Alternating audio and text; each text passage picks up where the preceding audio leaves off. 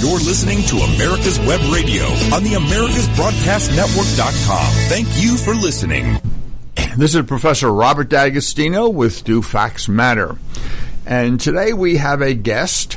Uh, he's a guest, uh, Matthew uh, Nielsen. He's from, uh, Nielsen, excuse me. He's uh, a student at John Marshall Law School, and he's a little bit older than most of the students because he has more experience in the real world. And we're going to ask him about his initial experiences and his experience as an undergraduate.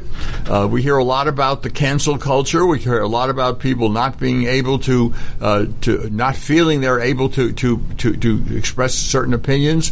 And we're going to go and, uh, and talk to uh, Matthew about uh, about some of this. Uh, Matthew, uh, tell us a little about your background. Well, I uh, I enlisted in the Army when I was seventeen. I joined the National Guard first, and then I went active duty uh, Army in two thousand four. And shortly, I went to Fort Hood was my duty station. I ended up getting injured, and the Army decided to medically retire me.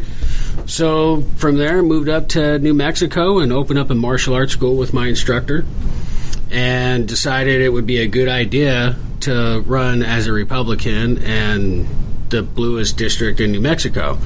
So that was fun. And uh, after that, two thousand thirteen, moved back to my home uh, home city, Las Vegas, where I grew up.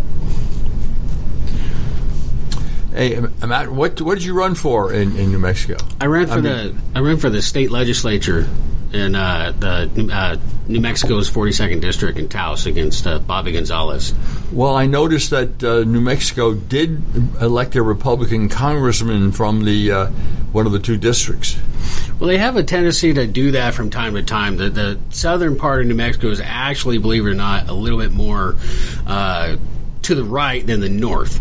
Um, for for instance, you look at when it's I ran for office same year Susana Martinez ran for, for governor, and she's from Dona Ana County right there in the, in the south, and that's more they're they're more leaning that way. Like Janice Rogers Brown was was I'm sorry, Janice Rogers Jones was a uh, was from that district, so it's more. Oh, I'm sorry. Uh, okay, now uh, when did you decide to go to law school? Well, I decided. Uh, Early on, I had a, an experience with with uh, my own divorce case, and decided that it would be a good idea to, to learn the law.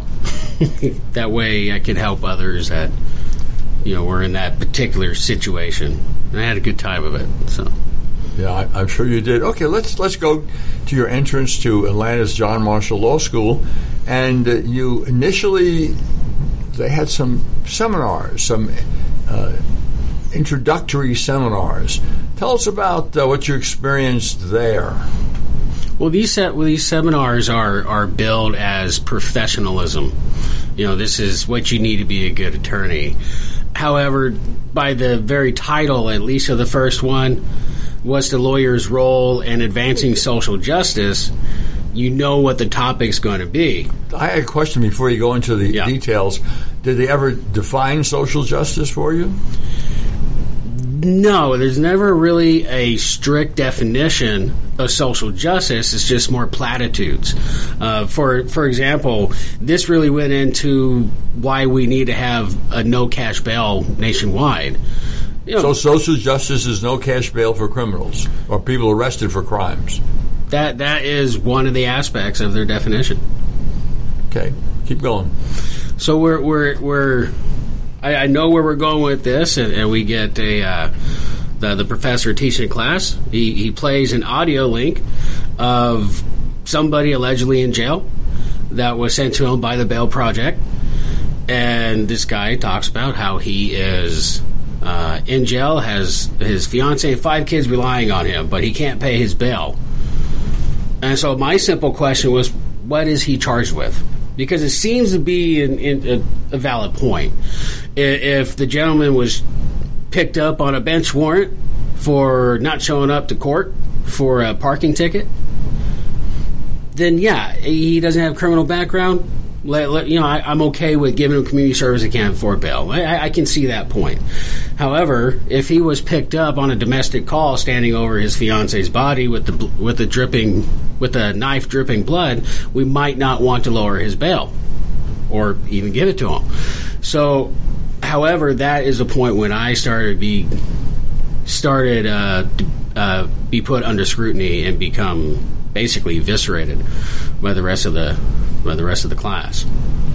So, what was the answer to your question? What was he in jail for? I never received an answer. The only answer that I got was from the rest of the class in the form of attacks, which I'm okay with. I'm, I'm used to that kind of thing. Right. And what did they attack you for? Well, because I asked, what is a gentleman charged with? Which seems to be a plausible question, specifically in law school. I am now a Nazi, a racist, a white supremacist. I, I hate black people. I don't want I don't want prisoners to have health care. And it just was a simple question of, what is he charged with? Because obviously for certain offenses, you're not given a bail. And so it's, it's a very important question to ask, I thought. Or you can get or, or get a high bail. Yes, I, I, you know, what about the fellow who uh, started uh, a number of fires? He got out, no bail, and he started another fire. An arsonist, so a serial arsonist, and he's out there. Not to mention in New York, the person let, let out, no bail, uh, assault charges, and he went and I think he may have murdered somebody the next time he was out. But anyway, there's a whole bunch of those kinds of stories. But there's certainly a whole movement. Our our our apparent vice president-elect, Kamala Harris, was very active in this no bail movement, wasn't she? Absolutely. Yeah. Okay, well, tell us more about uh, uh, what else you experienced. Uh, let me go back a little bit, a while. You, you graduated uh, as an undergraduate, I think you mentioned to me, in two thousand eighteen, right? That's correct. Okay. As an undergraduate, and what, what school were you at? Well, I, I finished my bachelor's degree online, okay, actually, and went and finished half of my master's degree at the at the same institution. Uh, I was on campus for my associates. Okay. Let, uh, when you were on campus, did you feel that the students were willing to express their opinions in classes if they didn't agree with the professor? Uh, more or less. We had pretty pretty unbiased professors. I mean, you knew where they stood, but nobody got penalized or pointed out or highlighted via Socratic method because they might have a different point of view than the professor. Okay, now you're at John Marshall Law School, and uh, you've got a couple of prof- uh, experiences with a couple of professors, including the one who taught that seminar in social justice, uh, undefined. I always like to ask someone who's, I'm for social justice. I said, well, tell me what that is. Everybody be treated equally. Equally in what way? And then you go to there, well, they all have Uh, the same results in life. They all have, and how are you going to ensure that? So you get them, you got a whole bunch of questions. You go down the line, and I always end up with the uh, our social justice warriors, our student social justice warriors, w- with saying, you know, I don't think I'm for social justice. So I'm I'm already, uh, uh, I, I guess I'm marked for extinction at the school. Then I'm getting old, so what the hell, I say. So they can cancel me, so what? At my age, I'm already half canceled anyway, or four-fifths canceled anyway. So, okay, then you, you go to classrooms, and you've got um, uh, a class. You got a constitutional law class, in fact. Not yet. Next uh, year. Or, or sorry, or you have a, well, that's even more interesting. You don't have a constitutional law class, which is really a political class anyway, because constitutional law doesn't have much to do with the Constitution. It's really, uh, uh, you know, the Constitution has been pretty well gutted. Uh, Woodrow Wilson was contemptuous of the Constitution, and the whole progressive movement's always been contemptuous. And, and by the way, for the audience, I will be writing an article about that. Uh, and it centers on Ruth Bader Ginsburg and her attempts to subvert the Constitution. Uh, brilliant lady, absolutely brilliant lady. That's made her more dangerous and uh, uh, influential, unfortunately. Uh, and uh, she, she did everything she can in the later part of her uh, service on the Supreme Court to subvert what was left of the Constitution. Uh, but let's go back to y- your course. So you don't have a constitutional law class, so you have essentially law classes dealing with different aspects of the law. And What did you experience there? Any of those classes? Did you experience uh, a little uh, propagandizing? Uh, just, just just a little bit, yes, sir. we we're what one of, one of my classes we were discussing a, a, a case, Ashcroft v. Iqbal, and tell us what that case is about, so the listeners can know. Well, essentially, it's just where it was. At, it was after nine eleven, and you had a Pakistani citizen got arrested so that they could to, they could investigate, and he ended up filing up to the Supreme Court claiming he had constitutional rights to not be in that situation. And the court said, well, you need to have a higher level of pleading, you know, to to get rid of their immunity. And then you had Ashcroft and um, Mueller. Ashcroft was the Attorney General at that time. Yes, go ahead. And then you have Mueller also. They were able to withdraw themselves or, or have their part of their, their case dismissed. Well, what was, what was this Pakistani? Uh, was he a Pakistani citizen or a U S citizen? He was a Pakistani citizen. And what was his contention? He was saying that the only reason he was arrested is because he was he was Muslim, and that was it. Just okay. Based off of age, or based off of his, his race and religion. Although Muslim's not a race, but you know, same yeah. thing. Okay, uh, I just wanted to clarify that for the audience. But go ahead, tell us about what happened in, in your in class. So we're we're we're in the class, and you know, there, there's been there's been veiled revealing, which seems to be an oxymoron, like military intelligence, uh, of how how this particular professor felt and view view the, the world and view the Constitution. But this is when it really came out, when she started talking about how how the gentleman was arrested merely for looking like he was Muslim. She went to one white student and asked, "Was your family arrested?" And he said, "No." And then went to the next white student, "Well, was your family arrested?" "No." And then she went to a black student and said, "Well, do you think that your family would be in danger of being arrested?" And you notice the difference in the question. Was your family arrested versus would your family be at risk of being arrested? And of course, he he, he uh, responded, "Well, not maybe if they joined the Brotherhood, converted to the Brotherhood," which of course is the Muslim Brotherhood. So, and then that, that's kind of like where it went along along those lines. Well, she was getting her point across, I suppose, uh, and that particular professor is actually a, a very good professor, but she is radical left, that's for sure. Okay, we're up against a hard break. We'll be back after the break.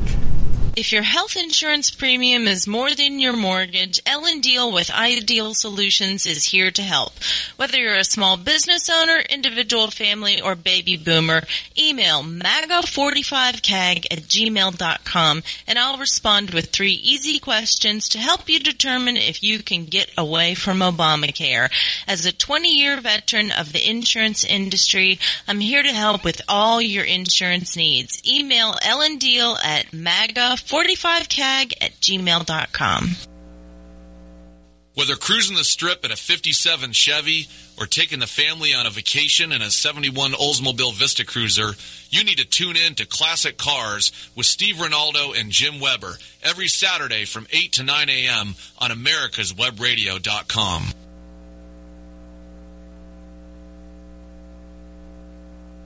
Ladies and gentlemen, boys and girls of all ages, I am Roger B., host of the Locked and Loaded show on America's Web Radio. Be sure to join us live every Tuesday at fifteen hundred hours for the latest in gun news, gun products, gun politics, and other gun-related stuff. That's Tuesday, fifteen hundred hours, America's Web Radio.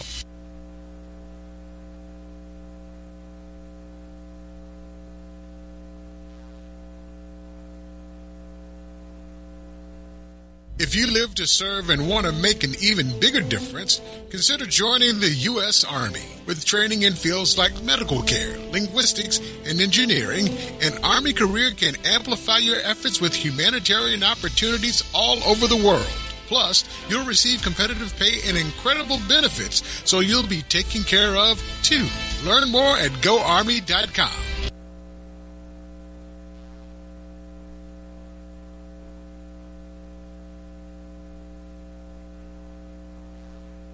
Perhaps you are struggling to cope with the disease of addiction. If not, you probably know a family member or friend that needs help in battling the cravings and the personal and professional damage done by the effects of drugs or alcohol. Get a pen and paper and be ready to write down the following.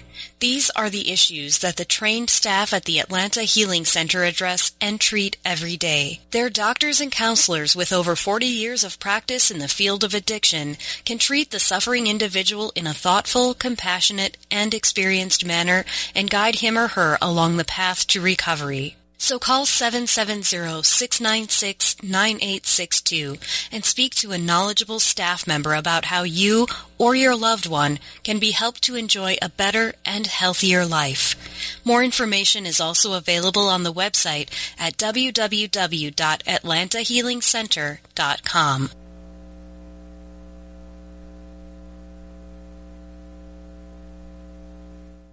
You're listening to America's Web Radio on the Americas Broadcast Network dot com. Thank you for listening.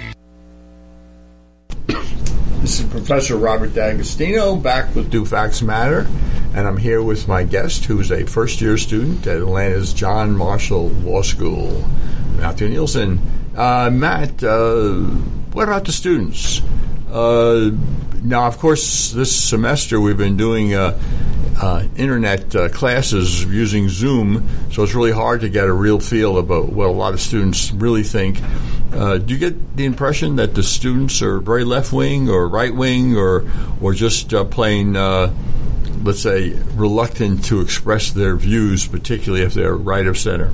I, I think it's a, a mixture of, of all three. The ones that are, are far over on the left and, and embrace completely in the blanket of the woke culture are very much prolific with, with getting out their message. And then you have people like me who I I will debate your point. I, I will discuss it with you, and I doesn't bother me, who knows. And then there's a much more, I think, vast majority of students who just are in there just trying to get by, are more middle to right of center, that just do not want to be put on that radar because they don't want to be be be ousted, for lack of a better word, and put on the radar of the of the of, of the professors or the rest of the class. So, in other words, a conservative student would be afraid of being outed as a conservative, not outed as a criminal, not but outed as a conservative. Yeah, that, that's my that's my impression of it. And uh, I had a, I've had a couple conversations just like that, along that lines. Like, you know, hey, well, I agree with you, I agree with your points, but it's not accepted, especially in law school. I got to keep it to myself, or else I might find myself in trouble and at the end of the pitchforks of the left that's in our class. Okay. Well, well that's interesting. Uh, you think in law school, particularly in law school, that people would uh, hone their debating skills, hone their skills to p- put their position across. Yet we, we see that's not it's not happening, is it? No, it's not. And and yeah, you're absolutely right. We're we're training To be, to be like you, sir, to be into a profession that's completely adversarial, where we will one day have to be in court, more more more likely than not. And I'm sure there's fields of law where people aren't going to go to court, but most of us will be in court, and we'll have to argue in favor of a client whether we agree with him or not to the best of our ability, and be passionate in court, and be very passionate against opposing counsel, and be able to go have a beer later.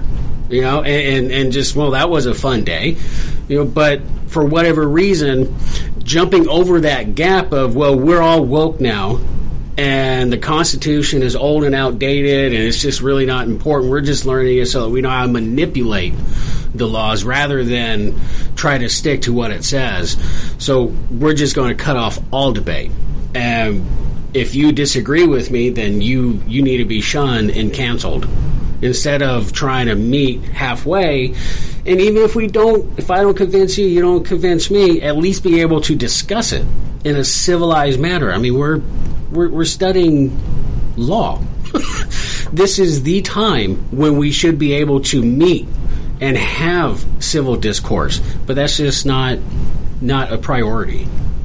Well, it's kind of interesting that you two points that you made, which are interesting that There's an attitude that the Constitution is old and outdated.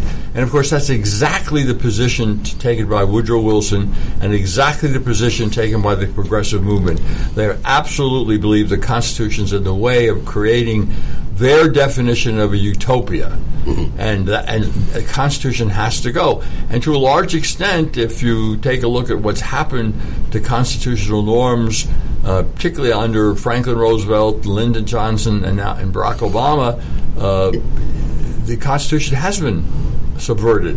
Uh, and I mentioned earlier in the, in the, in the uh, uh, program that uh, Ruth Bader Ginsburg was a more recent uh, person helping to subvert the Constitution, because they feel it's in the way of of, of creating this utopia that should be run by a vanguard of, as Lenin would put it, a vanguard of experts. We want a country run by experts, and so this, they don't believe in democracy. No, heck no. I mean, please. The, the, the Congress's what's Congress's main function is supply the money for the bureaucrats, but uh, they certainly uh, uh, uh, believe in uh, legislation by, by judges. And uh, look what happened in Pennsylvania. Mm-hmm. There's a, uh, legislative rules, laws about elections, election day, election voting, and, and when it can happen. And, and the Secretary of State of Pennsylvania, a Democrat, decided. He, he didn't like those. It would limit his ability or the Democrats' ability to, to, to cast fraudulent votes. So he uh, went to court and got some yo-yo judge on the Pennsylvania Supreme Court to say, oh, well, because of covid nineteen, that makes the law unconstitutional, and therefore, Secretary of State, you can do whatever you want. You have all these mail-in ballots. You can count them. You know, you can keep counting them until Biden wins the state. That was essentially what the, what the opinion was. Yeah, I, I don't think there's any question that on the law, the those ballots have to be thrown out, and I think that Trump will end up taking Pennsylvania. But of course, that unfortunately will not give him the election. Uh, with Arizona going Democrat, going for Biden, and Georgia, of all places, going for Biden, there's no way that Trump can, can win. I don't think he could overturn the results in Wisconsin or Michigan, even though they have this wacky uh, software problem that uh, seems to be. Uh, in, uh, if they can prove the software was uh, that was used all through Pennsylvania and Michigan and Wisconsin, if they could show that the software was fixed as to change votes from Trump to Biden, and, and, and they have shown that in one of the districts where it was used, six thousand votes. Uh, if they could show that that was systemic, that'd be interesting for the election. But as far as, look, the Democrats always ha- uh, uh, commit election fraud. I mean, that's part of their history. Uh, I can remember back in uh, Woody Jenkins running for senator from Louisiana, and he won that race, and the Democrats stole it. Give it to the, and the Republicans, who control the Senate and did not have to suit, seat, excuse me, did not have to seat the Democrat. They could have sent it back for another vote, or they could have told Woody Jenkins to take the seat. And Woody Jenkins had plenty of evidence of voter fraud, including people who voted eight, eight times and were paid to do so. And the Republicans said, oh, we can't do that. The winner of this race, that's the declared winner, is a woman. We can't be seen not to seat a woman. Typical Republican cowardice, political cowardice. And I always say, the, what do you say about the Republican Party? As a party, individuals are different, some individuals. But as a party, it's politically stupid.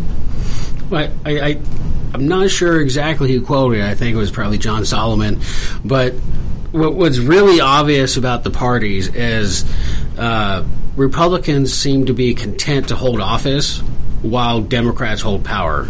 You know, and, and one thing that you got to recognize and you got to got to take note of, and kind of respect about the Democrat Party, which is probably the only thing I respect about about them, is their ability to try to fight together. This this last cycle is really kind of developed a, a, a brewing civil war between them, which I, I love to watch them eat their own. But if there was one Democrat in the House and one Democrat in the Senate and everybody else was Republican, they would fight so hard they would still get their agenda passed, because Republicans, especially the establishment ones, are so afraid of those buzzwords of I'm a, you're a racist, you hate women, you hate you're a homophobe, and just to prove that they're not like that, they will go along with the vote. And I think that that's really the that's that's a main issue when dealing with them. You know, you mentioned about eating their own. The left always eats its own eventually, because Absolutely. Utopia can never be achieved. So it's always have to keep destroying what's been built in, in the hopes that the next le- uh, destruction uh, uh, will, will, will then g- allow a utopian system to arise. So they're always eating their own. They're always doing that. Uh, Anyone can see what happened in the French Revolution, uh, see what happened in, in Soviet uh, Russia under Lenin and Stalin, see what happened in China under Mao, the Great Leap Forward, the Cultural Revolution, eating one's own. Uh, and, and Lenin made that really plain, that uh, the the solution in Lenin for reformers, when someone said, well, you know, maybe we can't get everything we want, let's reform this, let's let's, let's solve this problem, uh, let's let's compromise with this. And Lenin clearly, clearly said the way to deal with reformers is to shoot them. Uh, it's all or nothing. And uh, I guess the great socialist Bernstein, who uh, went to England and said, came back to England and said, oh, you know what? Uh, There are reforms. The capitalist system is reforming itself in England. Uh, we, we need to take a look at that. He was, of course, viciously attacked by Lenin and uh, and and uh, for for, the, uh, for those views. And of course, I, when he made those views, he was attacked by Marx and Engels. And then, of course, Lenin rejected those views later on. But uh, Marx and Engels uh, t- attacked him for his uh, views that capitalism could be reformed. Uh, but the left always eats itself, and, and you know, And the left always ends up the same way. Ordinary people suffer. There is no left-wing utopian movement anywhere that has ever helped ordinary folks. Look what's happened to the people in Venezuela. Absolutely. Yep. And, uh, in fact, uh, America's Web Radio has a good show on Venezuela, so I urge listeners to look at uh, access that show. Uh, it can access it in Spanish or in English. Is that right, David? Right. Okay. First hour uh, is in English, and the second hour in Spanish. And what day is that? It's on. Uh, it's yesterday, as a matter of fact, uh, at one o'clock and two o'clock. Okay. So those interested in what's going on in Venezuela may want to uh, take that, because the our mainstream media seems to have a blackout on what's going on in Venezuela. It's amazing. I think I mentioned this to you the other day when we were talking. Uh, Venezuela right now is under an oil crisis, and they're destroying the Caribbean. They have a leak in a pipeline that they can't fix, and uh, you know, it's offshore, and it just keeps pumping out oil. Well, you know, the good the good news is that uh, Venezuela has no more oil revenues. Uh, and, and, of course, the bad news is the oil is leaking into the uh, Gulf of Mexico, and, uh, not the Gulf of Mexico, yeah. the Pacific Ocean. Pacific. And that the other, but there is a little good news, and that is there are bacteria do, that eat oil. It just takes them a while. Yeah. So well, it's going to take them a while. Right. I mean. But uh, you you haven't heard a word about this on any major news source. No, there's a little bit of it on the internet if you look it up. I actually, when you mentioned it to me a couple of weeks ago, I did look it up, and there's a little blurb, but it's not much. No, not much on the on the internet. So they are, uh, well, they wouldn't want to criticize a communist country. Yes, I said, well, yeah. Well, of course, communism is the end of socialism. You get got to go through a capitalist phase, socialist phase, and end up in communist phase. And when everybody's completely equal, uh, Kamala Harris is already there. If you look at one of her ads about everybody having equal outcomes, that's communism.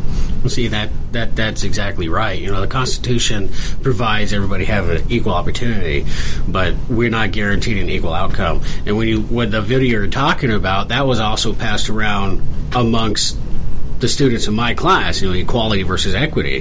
And the thing with, when it comes to socialism and communism is you can't make everybody equal. The only way to do it is to take from you. So it, you can't make everybody rich, but you can make everybody poor. You know, if some, if my bro- my brother is six foot seven, you can't make me six foot seven. I'm six feet. So how would we be the same size? You got to cut them off at the knees. So that, you know, socialism is the intersection of the incompetent and the incapable, and it's nothing but the waiting room for communism. It goes straight to it. You're basically there. Eventually, that that that is the end result, and then the process. You know, that's the end result of your your Titler cycle. I, I'm glad you mentioned that this this uh, this was circulated around uh, the student body. What was the reaction of the students? I mean, how did what do you think they felt about this? If you could gauge it, I know it's hard because you're on the internet, Zoom. Well, the ones that spoke up about it were all all for it. Yes, yes, equity, equity, equity. We don't want equality. We want equity. And everybody else just kind of looked the other way.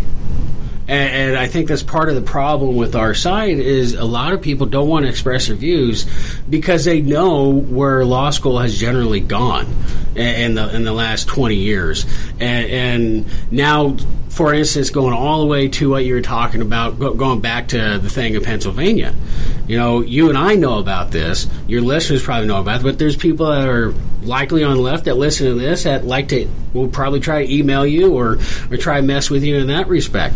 You know, the, the part of it that was unconstitutional, and it, one of my passions is wanting to fight judicial activism, is, you know, Article four of the Constitution guarantees a Republican form of government. And that's where you get your, your, your three branches of government, and that's that that's where you get, you know, your federalism.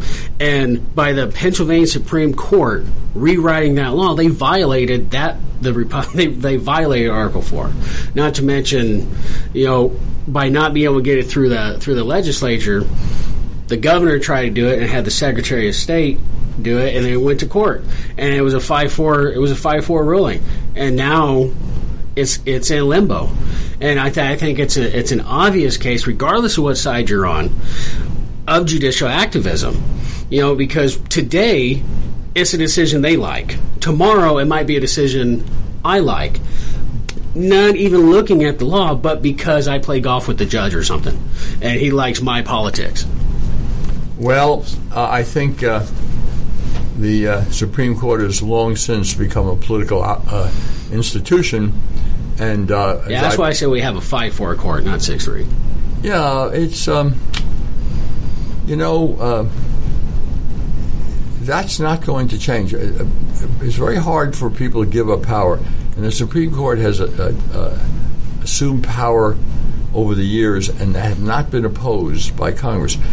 Under the Constitution, we don't have three separate equal branches. The con- the Congress, the legislative branch, is is actually the dominant branch if they will use their power, right, which, of course, they don't do.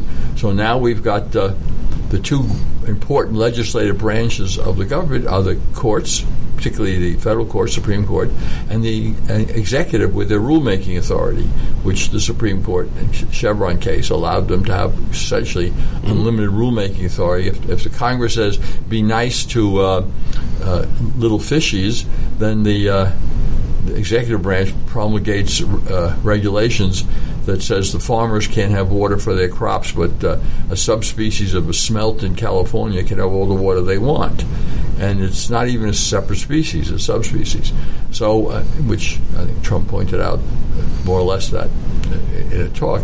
So uh, that I don't think can be reversed. Uh, in fact of the matter is, to tell you the truth, I don't believe the American people would tolerate a return to constitutional government. I, I'm curious, the people that said equality, equality, equality, have they ever worked? One thing that I noticed, see, I'm, I'm thirty-seven next week. I got lost on my way to law school. You know, I had other things to do, and I'm finally here. The vast majority of my class seemed to be on that K to J D pipeline. You know, from kindergarten to undergrad, now they're getting their J D and have no life experience. I know on a personal level, I would be terrified if I was being charged by the government for a very serious crime and my attorney was twenty-three. And didn't have the life experience. I'm not saying it's not ca- the person wouldn't be capable, but the vast majority, no, they haven't done anything other than a minimum wage job, and they want they want their say in economic policy because, well, I know better because my one professor told me this. It's just it it's it boggles the mind.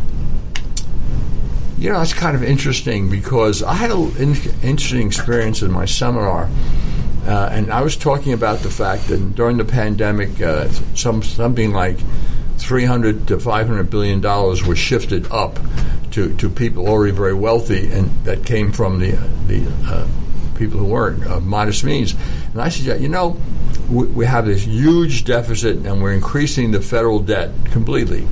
And I said, what about a, a, a law about the federal debt that says any individual or any institution with over twenty billion dollars in wealth, and that includes, let's say, we take George Soros, who has three or four different uh, open society foundations, which he controls. So you'd aggregate all that. You'd aggregate Bill Gates with the Gates Foundation. But any, and Harvard, you know, Harvard uh, uh, endowment would, would qualify. If you're over twenty billion dollars in, in, in wealth, then as a one-shot tax deal to reduce the federal debt, not the deficit, budget deficit, but the federal debt. Uh, what about a, a tax, twelve percent tax? So Jeff Bezos, who has two hundred billion dollars, would uh, the first twenty billion dollars is sheltered, and he has one hundred eighty billion dollars, and he had to do as a tax twelve percent of that, let's say. So we're talking about uh, fourteen or so billion bucks. So you can raise an awful lot of money. I, twenty billion is the value of the uh, uh, Ford Foundation, which has been around a long time. So I said we shelter that. But Harvard's got a forty billion dollars foundation. Maybe they would have to get rid of one of their associate deans for diversity or something to save the money, uh, who they pay four hundred thousand dollars a year for. Um, so. And I raised that issue with the court, with the class, about doing this. And interesting, I got a lot of pushback. No, these people have their this, their money. They, I was absolutely stunned because I did not believe my class to be particularly conservative in terms of uh, political outlook. But they really did push back on this idea of a, a kind of a variation of uh, a tax on wealth in a more sensible way of doing it as a one-shot deal, and just to reduce the, the federal debt. Uh, I got to think through it again after the class. Really, uh, a couple of people supported that in the class, but both, the most people who spoke did not support that. And I got non-support from people that I thought were politically quite to the left. So maybe they were felt easy about speaking their mind in my class than they would have other classes, because number one, uh, they know I'm a conservative. Uh, after I served in the Reagan administration, it's in my uh, my bio. Two, they also know that uh, I have a tendency to uh, treat people the same, whether they're male or female, black or white, and uh, I'm just as uh, l- uh, likely to insult a black student as a white student. And by the way, uh, I must say the African-American students, the black students. And by the way, I once had a survey, do you want to be called black or African-American? And it was always split down the middle, by the way. Then I looked at Pew. Pew had a survey of this, the Pew Foundation, which is very good at, on, on attitudes. They really do great uh, surveys. And they found out that about as many people said black as said African-American. So who knows? I don't know, you know, what the P C term is now, but let's say uh, I have a lot, yeah, I have a lot of black students in, in my uh, in my class, and uh, and I think that uh, my experience with a lot of my black students is they don't like to be pandered to, and if you hold them to a high standard, hold all students to the same standard, and they appreciate that. Yeah, I, I couldn't agree more. I mean, this goes it goes back to, to the. Just, just take an example uh, where, like, you can't have voter I D because one in four blacks don't have an I D, and it, to me, is just inherently racist on its face, and all the way to the core. How how could you say that?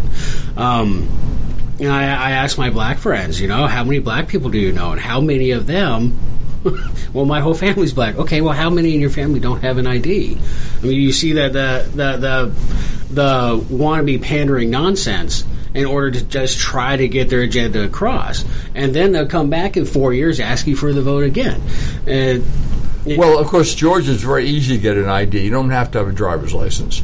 Getting an, uh, uh, an I D it, it, with photo I D is extremely easy in Georgia and is in a lot of other states. Mm-hmm. So that's not a big burden, but it does put a burden on those who want to, uh, uh, let's say, commit fraud. Uh, I was talking to a, that's interesting. I was talking to a student yesterday in my class, in seminar class, and we were talking about um, uh, briefly about this uh, mail-in ballots, and he said, "You know, my mother got three ballots in the mail, and she doesn't even live here."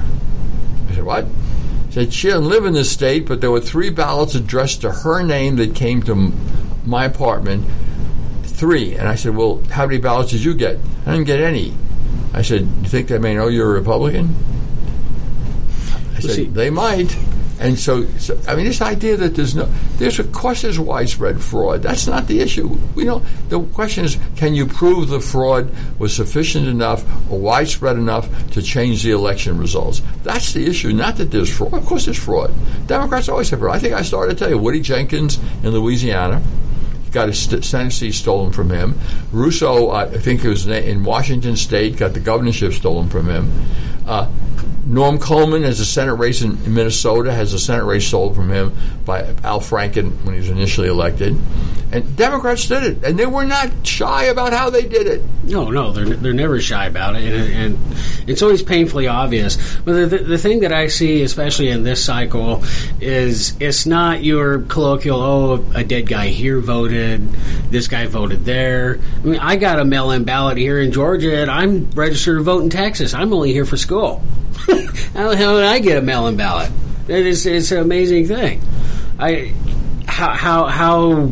But there's no evidence of fraud. When, when just four years ago, New York Times did, did an article about how voter, how mail-in ballots are so easily fraudulent, and when they go into these third-world countries to investigate their elections, they look at they look at certain things like mail-in ballot, dead people voting, same thing we see and we look for all the time. And now it's just so much in your face, but it's it's like the schoolyard bully going, "What are you going to do about it?" Exactly. What are you going to do about it? Uh, I once had a dean of law school I taught at who, um, who uh, let's say, um, tell the whopper of a lie about something, and I kind of confronted him, and I said, "Look, uh, Dean, uh, you know, what did you, that's not what you said." So the dean says to me, "Blah, D'Agostino," I never pronounced my name right, uh, "D'Agostino, uh, what did I say?" And I told him what he said, and he said, hmm, "Is that what I said?" I said, "That's what you said, Dean." He said, "Well, I'll tell you what. Here's what you can do about it." What are you going to do about it? And the answer is, what's your option? There was, you know, there's always got to be a remedy. They tell you in, in law school, well, you know, there may be a harm, but what's the remedy? And there's a real interesting question. Let's say you prove you have one hundred thousand, two hundred thousand, three hundred thousand mail-in ballots are fraudulent, but you don't know, can you prove which ones were for Biden? You can assume they were all for Biden, but can you prove it? Yeah, it, I mean, it's, it's the hairy hand case all over again. You know, what, what, right. how do how do we value it? Yeah, exactly. Yeah. So I mean, uh, I'm uh, I know uh, uh, some of the uh, people on the radio uh, are real. Uh, pundits are real into this uh, recounts, and Rudy Giuliani, who I know, by the way, I worked under Rudy Giuliani when I was in the Justice Department, and uh, great guy, terrific guy, very bright, uh, and uh, he knows that this election was stolen from Trump, but and he and he gets real excited about, you know, the various types of fraud that were committed, but how are you going to overturn the election? Especially since Arizona and Georgia look like they're in Biden's column. Arizona is called for Biden, and Georgia will be called for Biden after the recount. Uh, Georgia's pretty careful about counting votes, so I don't see overturning the, the election in Georgia. Uh, what do the students think? Go back to the students. The students, are they those who believe that this election can be overturned? Is those who want it to be overturned? You know, I don't have a, a good beat on them anymore. We were in our in our group chat, and I was summarily dismissed. So I don't. But I, I have one person I talked to at law school, and, and this person told me, yeah, they are more than jovial about how this is going, and they're so proud for Georgia for doing this. And you know, it it would take somebody who is here, here's a law school term, uh, and uh, a, a term of art. You have to be willfully blind to not see what what was going on here. You know, I went to bed on election night going, wow, seven hundred thousand votes up. Okay, we're cool. Wake up the next day, where did six hundred fifty thousand votes come from? Yeah. What, what, it, what is that? You know, so, I mean, it, it's it's obvious. And the same kind of thing that happened with, with uh, judicial activism in Pennsylvania happened in Arizona as well. The same thing happened, but this was back uh, a couple months ago. So I know, I know there's a case that was filed there. But like, like, like you said, I mean, like I said, you know, what, what are you going to do about it? What are you going to do about it? You know, and we know fraud is not the easiest thing to prove, especially when it comes to election fraud. I mean, if that thing is already open and counted, right, which one is it? I think one thing that definitely needs to be looked at is, you know, there, there's there's obviously times when there's a split ticket, but when you have four hundred fifty thousand ballots for one person on their mark and that's it, it, it kind of raises an eyebrow. It, well, it's odd. Tough to, to you know fill out fifty thousand ballots fraudulently and, and go down ballot also. Uh, you know, what about that Uh, poll watcher who said she was seeing people as a big van, Biden van, and they were uh, Biden workers were leaning against the van, filling out ballot, ballots with Biden's name. See, and that in itself, I, I think that goes back to the standard uh, way that they cheat, and it's more, it's almost anecdotal at this point. I think what what's much more important to look at. There's an M I T professor. You find uh, he's got his videos on YouTube. He's a computer science guy. He bought the exact voting machine. This was a couple years ago, and he said in seven minutes I hacked it, and now it will switch ballots over. It will delete ballots for whatever candidate I want, and it it's on YouTube as of last night. Who knows? It's still there. Um, and the thing to look at is in these four locations, counting stopped. It, it it just stopped, and now and then it got picked up again a couple hours later, and I don't know when that's ever happened before. And if you sit there and you have seven minutes to do that, not to mention the the there was a poll watcher here in Atlanta said he noticed the uh, the voting machine was connected to the internet. Well, why is it connected to the internet? You know, it's just, just a lot of it just doesn't pass which the smell test, to put it differently. Uh, yeah, what people don't realize is the Democrats really have unlimited um, money. Uh, they, the billionaires. We did uh, on one of the projects in my seminar. I just it's kind of a simple project to you know research the top twelve billionaires, American billionaires, and how they made their wealth. Nothing about politics, but if you look at that list of the top twelve. There might be, there's definitely one Republican on it, and there might be a second one. They're all Democrats. And because the money being made today is not by producing things, but it's by technology. Sure, they produce the, the, the software and that sort of stuff, but it's not producing things. It's not drilling for oil or finding iron ore to make, make things. So the the, the tech billionaires, and you combine them on Wall Street with the billionaires who have made their money by manipulating paper, notational billionaires, uh, the hedge fund managers, the speculators, all the speculators, uh, the people who just sit on their stocks and manipulate their stock values, and they're all Democrats. Uh, and uh, so the non-productive segments of society are overwhelmingly Democrat. Uh, And I'm not saying that the tech people are non-productive. A lot of what they do is non-productive, but but they're maybe one of the areas where there's some productive members of society who are Democrats. But overwhelmingly, those who live off the taxpayer, those who don't produce anything, uh, Hollywood stars. We could do without motion pictures, but they're all Democrats because they don't do it. They they live off other people's wealth. They attract other people's wealth. So um, and they're and they're. overwhelmingly Democrat. So, you, so the Democrats, as someone said, Democrats are a high-low coalition. People with wealth, people who are affluent, and people who don't have any, uh, welfare recipients. People, in other words, the wealthy folks and their servants.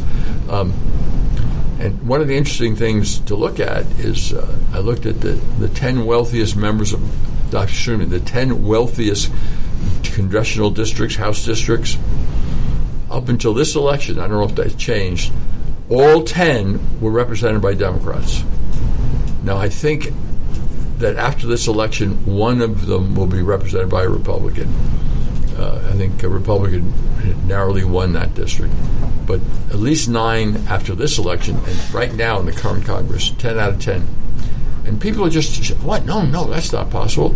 The billionaires, they're all for Trump. No, no. Trump, Trump got less. Democrats outraised, and it's all public record. You don't have to believe these. These are public records. That's, you know, election reform, starting with the Nixon uh, administration. The Democrats wanted all this stuff public. Uh, and the billionaires, if you take a look at them, it's over two to one in favor of Biden. Over two to one, way over two to one. Well, see, and this is how you fix that.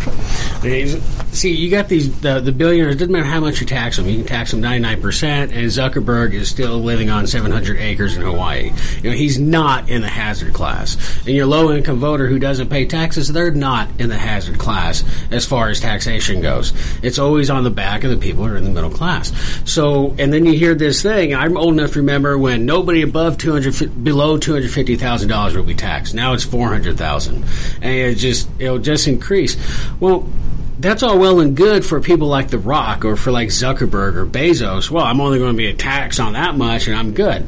And but they want this progressive tax, this progressive tax. And this is how you solve that. We say, okay, we will have this, we will go with thirty percent tax up to a million dollars. But at a million dollars, every million extra is one percent compounded all the way up to one hundred million. And I bet you that these liberals who are, these liberal billionaires who are so woke and want to put their money into these places who are actually conservative on tax day when they're talking to their accountant, they would change their tune. Well, I, that's probably true. Uh, one of the things I have to point out to students when they say, "Oh, the Trump tax cuts—they they, they they benefited the wealthy." Well, actually, they benefited mostly the middle class and lower classes. But the answer is they didn't benefit a lot of wealthy folks, especially if they were in high state tax, high tax states like New York and Connecticut and and, and New Jersey.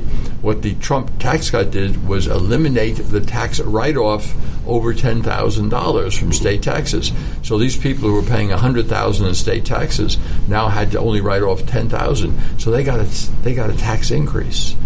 So a lot of these people got a tax increase, and that's one, and of course that's another reason for them all to be for Biden, because he will re- reverse that, and th- they will uh, be able to write off their taxes. So in other words, the the less wealthy states have been supporting the wealthier states. See, and then, then you have go going back to your question about uh, you know, how many how many students are my age, or how many have ever had life experience. You know, this, this is this has convinced them that, yes, we, we need to have the rich pay their fair share and all that other crap.